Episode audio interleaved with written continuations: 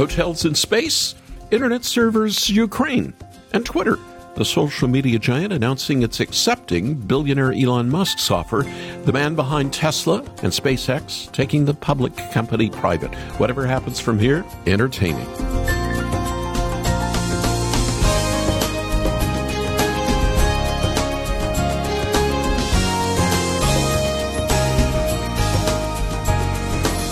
Elon Musk is the wealthiest man in the world, worth over $260 billion.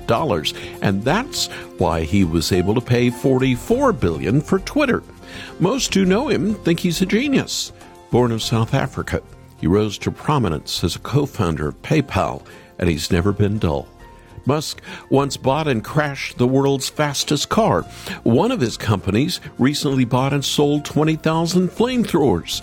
That pales in comparison to the future when Musk plans to build a human colony on Mars. Musk's money bought Twitter, but it's true that it can't buy happiness. And the only way to have true joy in this world is by trusting in Jesus. Welcome to Haven Today, where we're continuing our series, Rejoicing in Jesus. You know, through the years, I've come to more and more appreciate the little letter to the Philippians especially as I've gone through tough times. I know I said this yesterday, but it really is an amazing little book. I don't think it's too much to say that it's the most joy filled book in all the Bible, Old and New Testaments. The Greek words for joy and rejoice occur 14 times in Philippians, more than any other book. And remember, Paul wrote this in prison.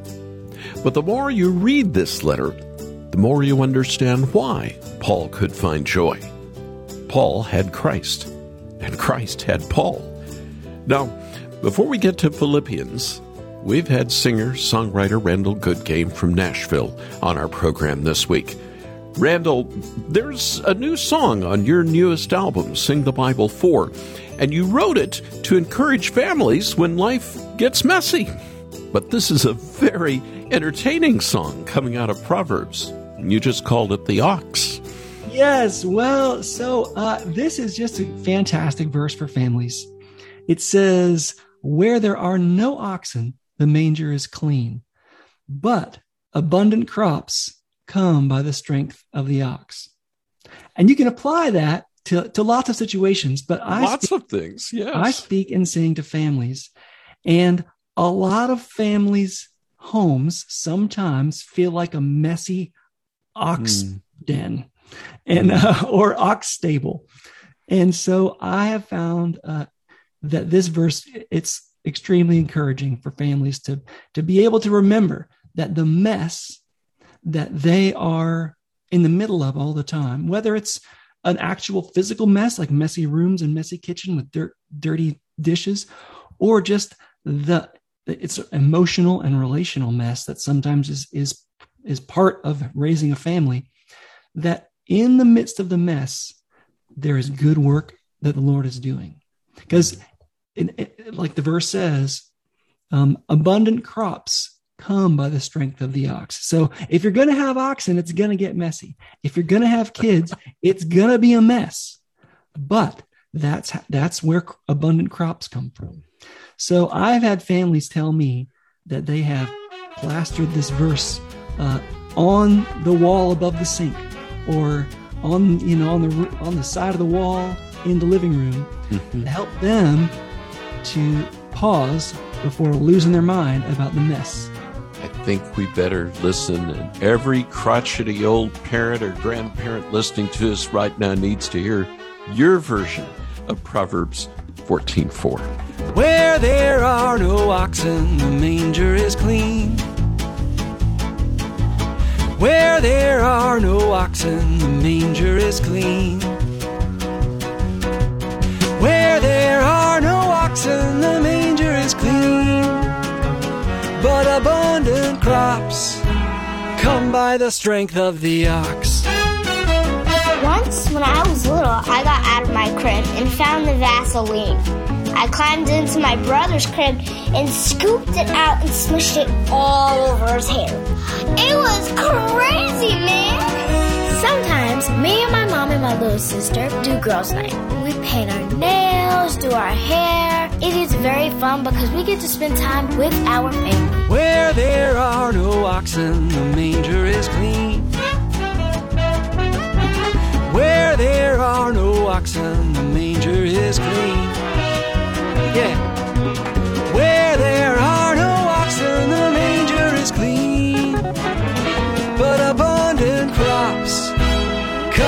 The strength of the ox.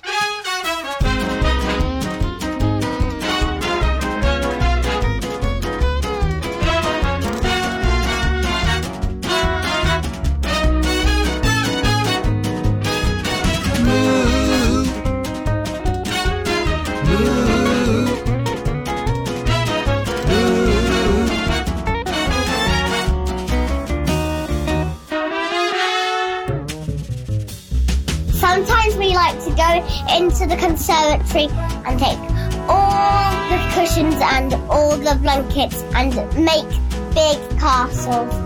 Have a picnic inside and eat chocolate and biscuits and get ourselves a bit messy. And it's really fun.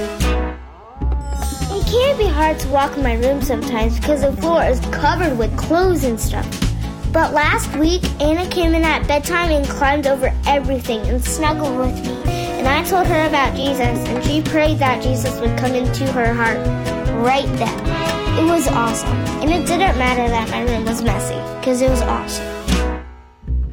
Where there are no oxen, the manger is clean. Where there are no oxen, the manger is clean.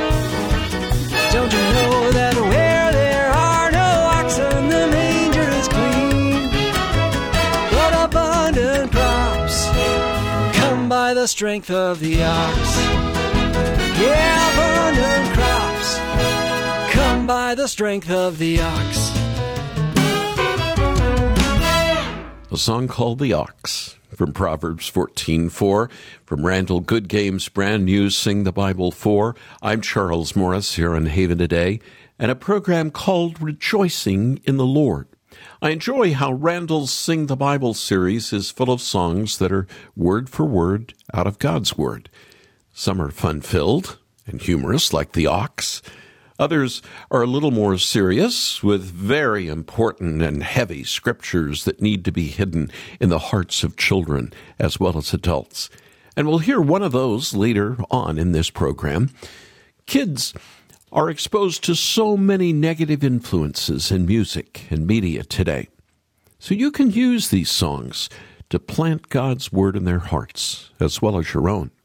After the program, I'd like to send you all four of the Sing the Bible albums for your minimum gift or more to support Haven today. The number to call after the program is 800 65 Haven. That's 800 65 Haven. Or you could go online and hear samples of Randall's songs by visiting haventoday.org. Haventoday.org. And if you already have the other albums, we can send you Sing the Bible 4 for your gift of any amount when you get in touch with us today. Now let's return to the letter to the Philippians. Do you remember Acts chapter 16?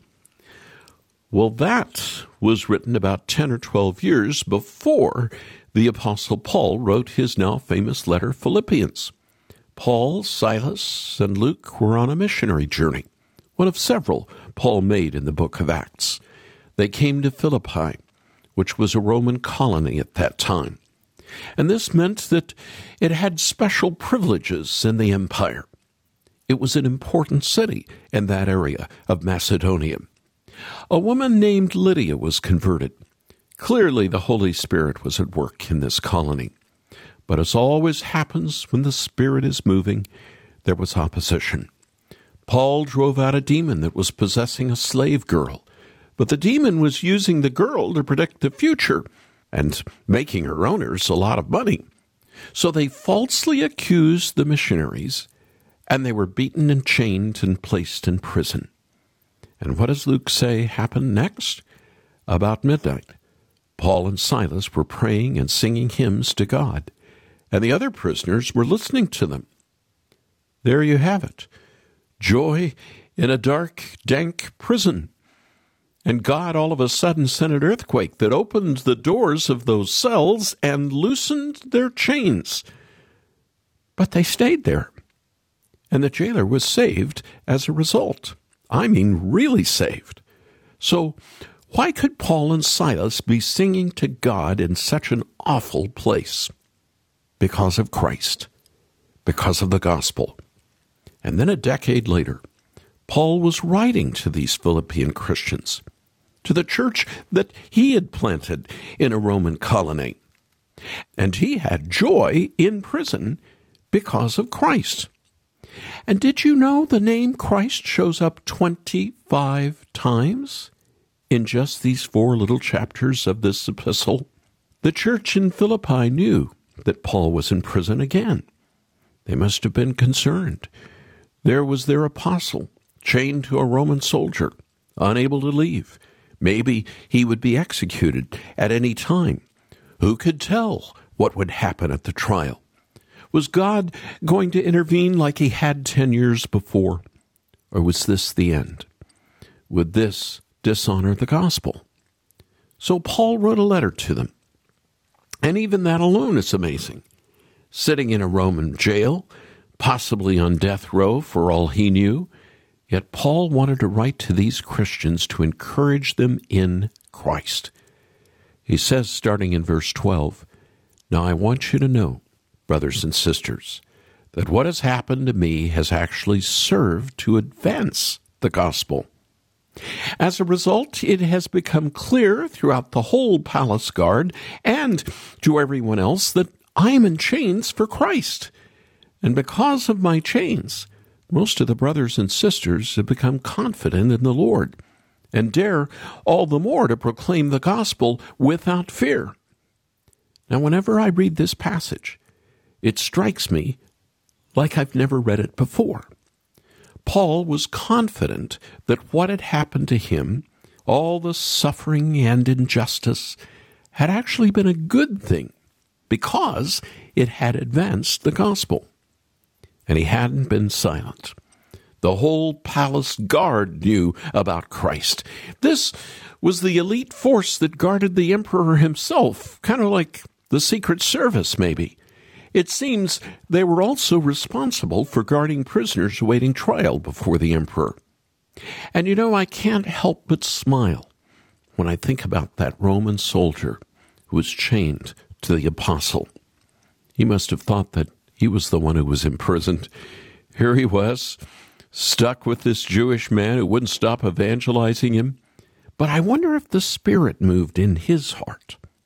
Did this battle hardened man come to know Jesus Christ? Will we see him in heaven? We may. We don't know for sure, but I do know that Paul was able to proclaim the gospel to anyone who would listen, and he rejoiced because of this. And that helps us today reorient ourselves, I think. We've been through the ringer these last two years, haven't we? Disease, inflation, natural disaster, war, rumors of war. But even through it all, the gospel has gone out to a world that desperately needs it. The good news of Christ has been proclaimed to the lost, and that should bring us great joy. I remember a story I heard about a missionary family in Milan, Italy. If you remember, when COVID first started, northern Italy was one of the first places to be hit hard. This family couldn't leave their apartment for over a month. Every day and every night, they heard siren after siren as ambulances rushed people to the hospitals. They couldn't meet in person for worship, so they did what most churches did they live streamed their services. And do you know what happened? Their services began to be seen by thousands of people. A tiny little church. Men and women who had never darkened the door of a church were watching online and hearing about Christ. Sinners who had come face to face with the reality of death were hearing the good news gospel of Christ. That's the kind of thing that brings us joy in Christ. Even when the circumstances are stacked against our happiness. That's the kind of joy that Paul had. He was still preaching, and his brothers and sisters were becoming even more bold in sharing Christ with those around them. But some were not doing it for the right reasons. Apparently, there were people who were ministering for themselves, out of envy and rivalry, as Paul says. And that's the same today, isn't it?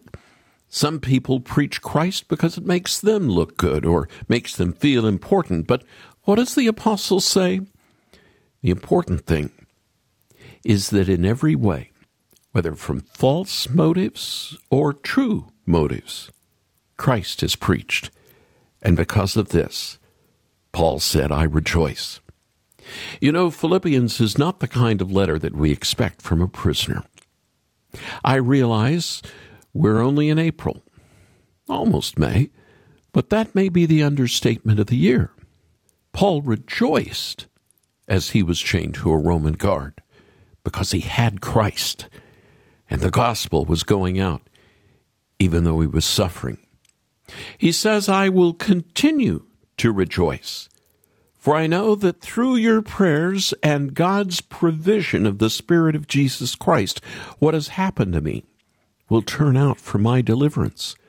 I eagerly expect and hope that I will in no way be ashamed, but will have sufficient courage so that I will in no way be ashamed, but will have sufficient courage so that now, as always, Christ will be exalted in my body, whether by life or by death. And here is one of those famous lines out of Philippians For to me to live is Christ, and to die is gain. One of those many references to Christ in this little letter. Some of the most well known words in the New Testament, but why could Paul say that to live is Christ and to die is gain? Well, because nothing could separate him from his Savior. And this is something that theologians call union with Christ. Those who trust in Christ are united to Christ so closely that they'll never be without Christ. Christ is the head, and we are the body. And as Paul says in that famous passage in Romans 8, I am convinced that neither death nor life, neither angels nor demons, neither the present nor the future, nor any powers, neither height nor depth nor anything else in all creation will be able to separate us from the love of God that is in Christ Jesus our Lord. So, if God prolonged Paul's life, he had Christ. And if the authorities executed him, he would go to be with Christ. And that doesn't mean that Paul didn't have a preference. He said, I'm torn between the two. I desire to depart and be with Christ, which is better by far, but it is more necessary for you that I remain in the body. Ever felt that way? I have. Life can be so hard, can't it? And sometimes there are seasons where you think that it would be so much better to be in heaven and be with the Lord Jesus to leave this world of sin and suffering behind. That's where Paul was when he wrote Philippians. He had been through so much, so much suffering in his life, and he wanted to be with Christ. He wanted to hear, Well done, my good and faithful servant. But he knew the Philippians needed him, and a lot of other Christians too.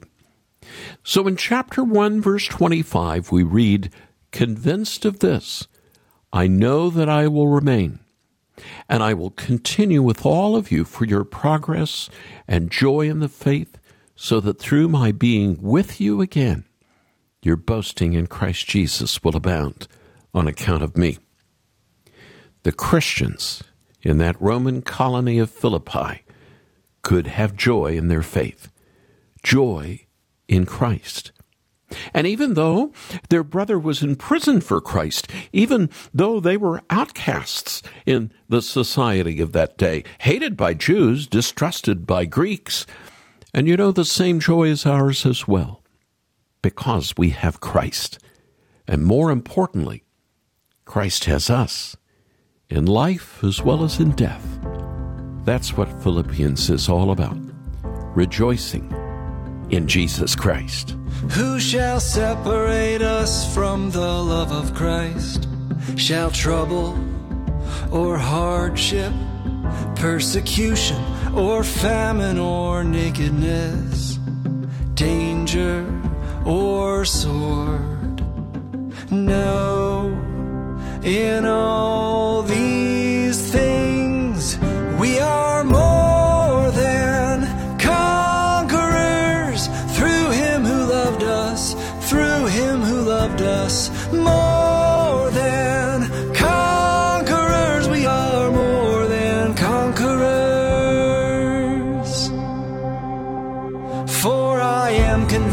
that neither death nor life, neither angels nor demons, nor the present, the future, nor any powers, neither height nor depth, nor anything else in all creation shall be able to separate us from the love of God that is in Jesus Christ our Lord.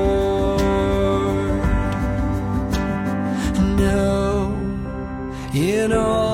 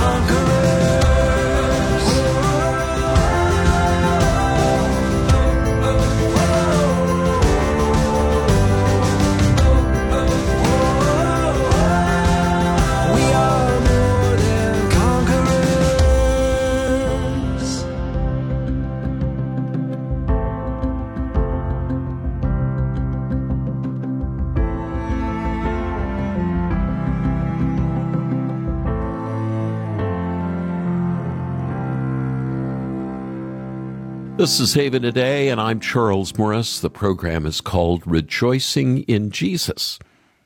And that was Randall Goodgame singing from Romans 8, his song called More Than Conquerors. That's found on Sing the Bible 3.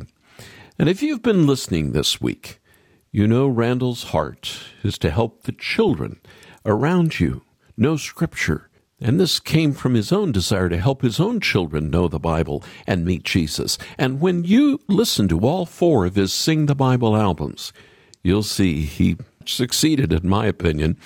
All of the music are songs that you and I enjoy as well, but he's done a masterful job in filling them with word for word scripture. You'll be surprised at how quickly the children around you, as well as yourself, will remember the texts that he's using. So I'd like to send you all four of the Sing the Bible CDs in a bundle for your minimum gift or more to the ministry, or for a gift of any amount. We'll send you the brand new Sing the Bible 4 CD. And if you'd like us to send this to a family you know that would be blessed, just give us their name and address and we'll get it to them ASAP. So just call us and do it right now at 800 65 Haven. 800 65 Haven. or go online, watch the music videos we posted with Randall, listen to samples from the albums, then you can make your gift at haventoday.org.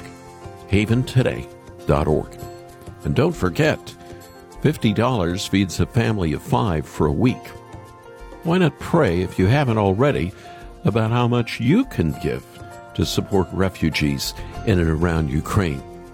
Our friends at Mission Eurasia are on the ground right now, today, handing out food and also hope in Jesus. 100% of your gifts will go directly to help those in need. I'm Charles Morris. Thanks for joining me. Come back again tomorrow, won't you? When again, we'll get to share together this great story.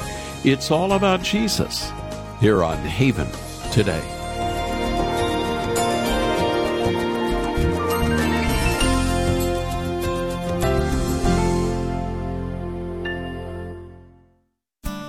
For your encouragement and your walk with Jesus. I'm Charles Morris with Haven Ministries, inviting you to anchor your day in God's Word. I still remember as a child eagerly waiting for my mom or dad to come home, especially when I knew they were bringing something special home. Looking constantly out the window, making sure not to stray too far from the door to remain in earshot, anxious to see them and to finally receive what they were bringing. That's how Scripture describes Christians waiting for Christ. Titus 2 tells us, We wait for the blessed hope, the appearing of the glory of our great Savior and God, Jesus Christ, who gave himself for us to purify for himself a people. He's coming back with something special, an eternal inheritance. So we stay close, looking eagerly and waiting patiently for our Lord. Get closer to Jesus daily. Visit getanchor.com.